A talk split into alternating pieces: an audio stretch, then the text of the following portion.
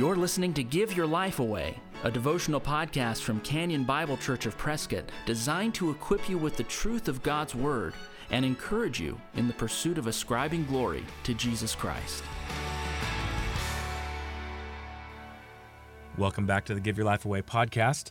Today's proverb is on the theme of laziness.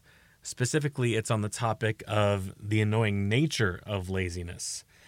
Our proverb is found in chapter 10, verse 26. Proverbs 10 26. Like vinegar to the teeth and smoke to the eyes, so is the sluggard to those who send him. Again, like vinegar to the teeth and smoke to the eyes, so is the sluggard to those who send him. Solomon is telling his son that being lazy or a sluggard is actually irritating to people, specifically the people who send the sluggard, which probably refers to someone employing the sluggard, their, their boss. A lazy person is annoying to the person who needs them to work. Two irritating illustrations are actually given by Solomon vinegar in the teeth, which does not sound pleasant, and smoke in the eyes, which I've experienced isn't pleasant. These are irritating uh, illustrations for a purpose. I recently read a book by Jonathan Leeman called The Rule of Love. And in the book, he talks about the types of decisions churches need to make in order to extend love to people. He uses an illustration of two people a man who doesn't have a job and is able to work, but he sits at home all day and watches TV. The other person is a single mom who is working two jobs to try to make ends meet. Now, if both of these people are part of a church community and go to the church for help, what would be the loving thing for the church community to do? Now, I bet you know the answer.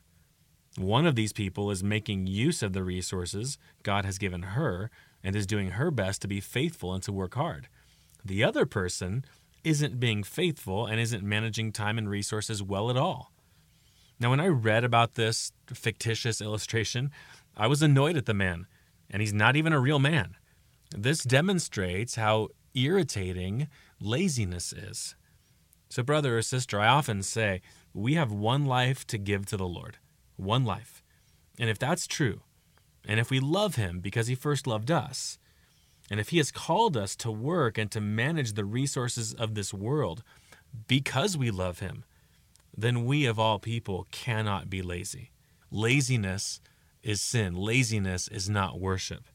So if there's any laziness to confess and to repent of, then be honest with the Lord and ask Him to forgive you and to make you hardworking like His Son. This is a great way to glorify Him.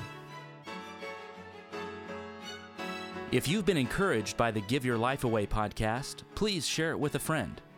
And if you'd like to get in touch with us, you'll find us online at canyonprescott.org. Thanks for listening. Join us next time for Give Your Life Away.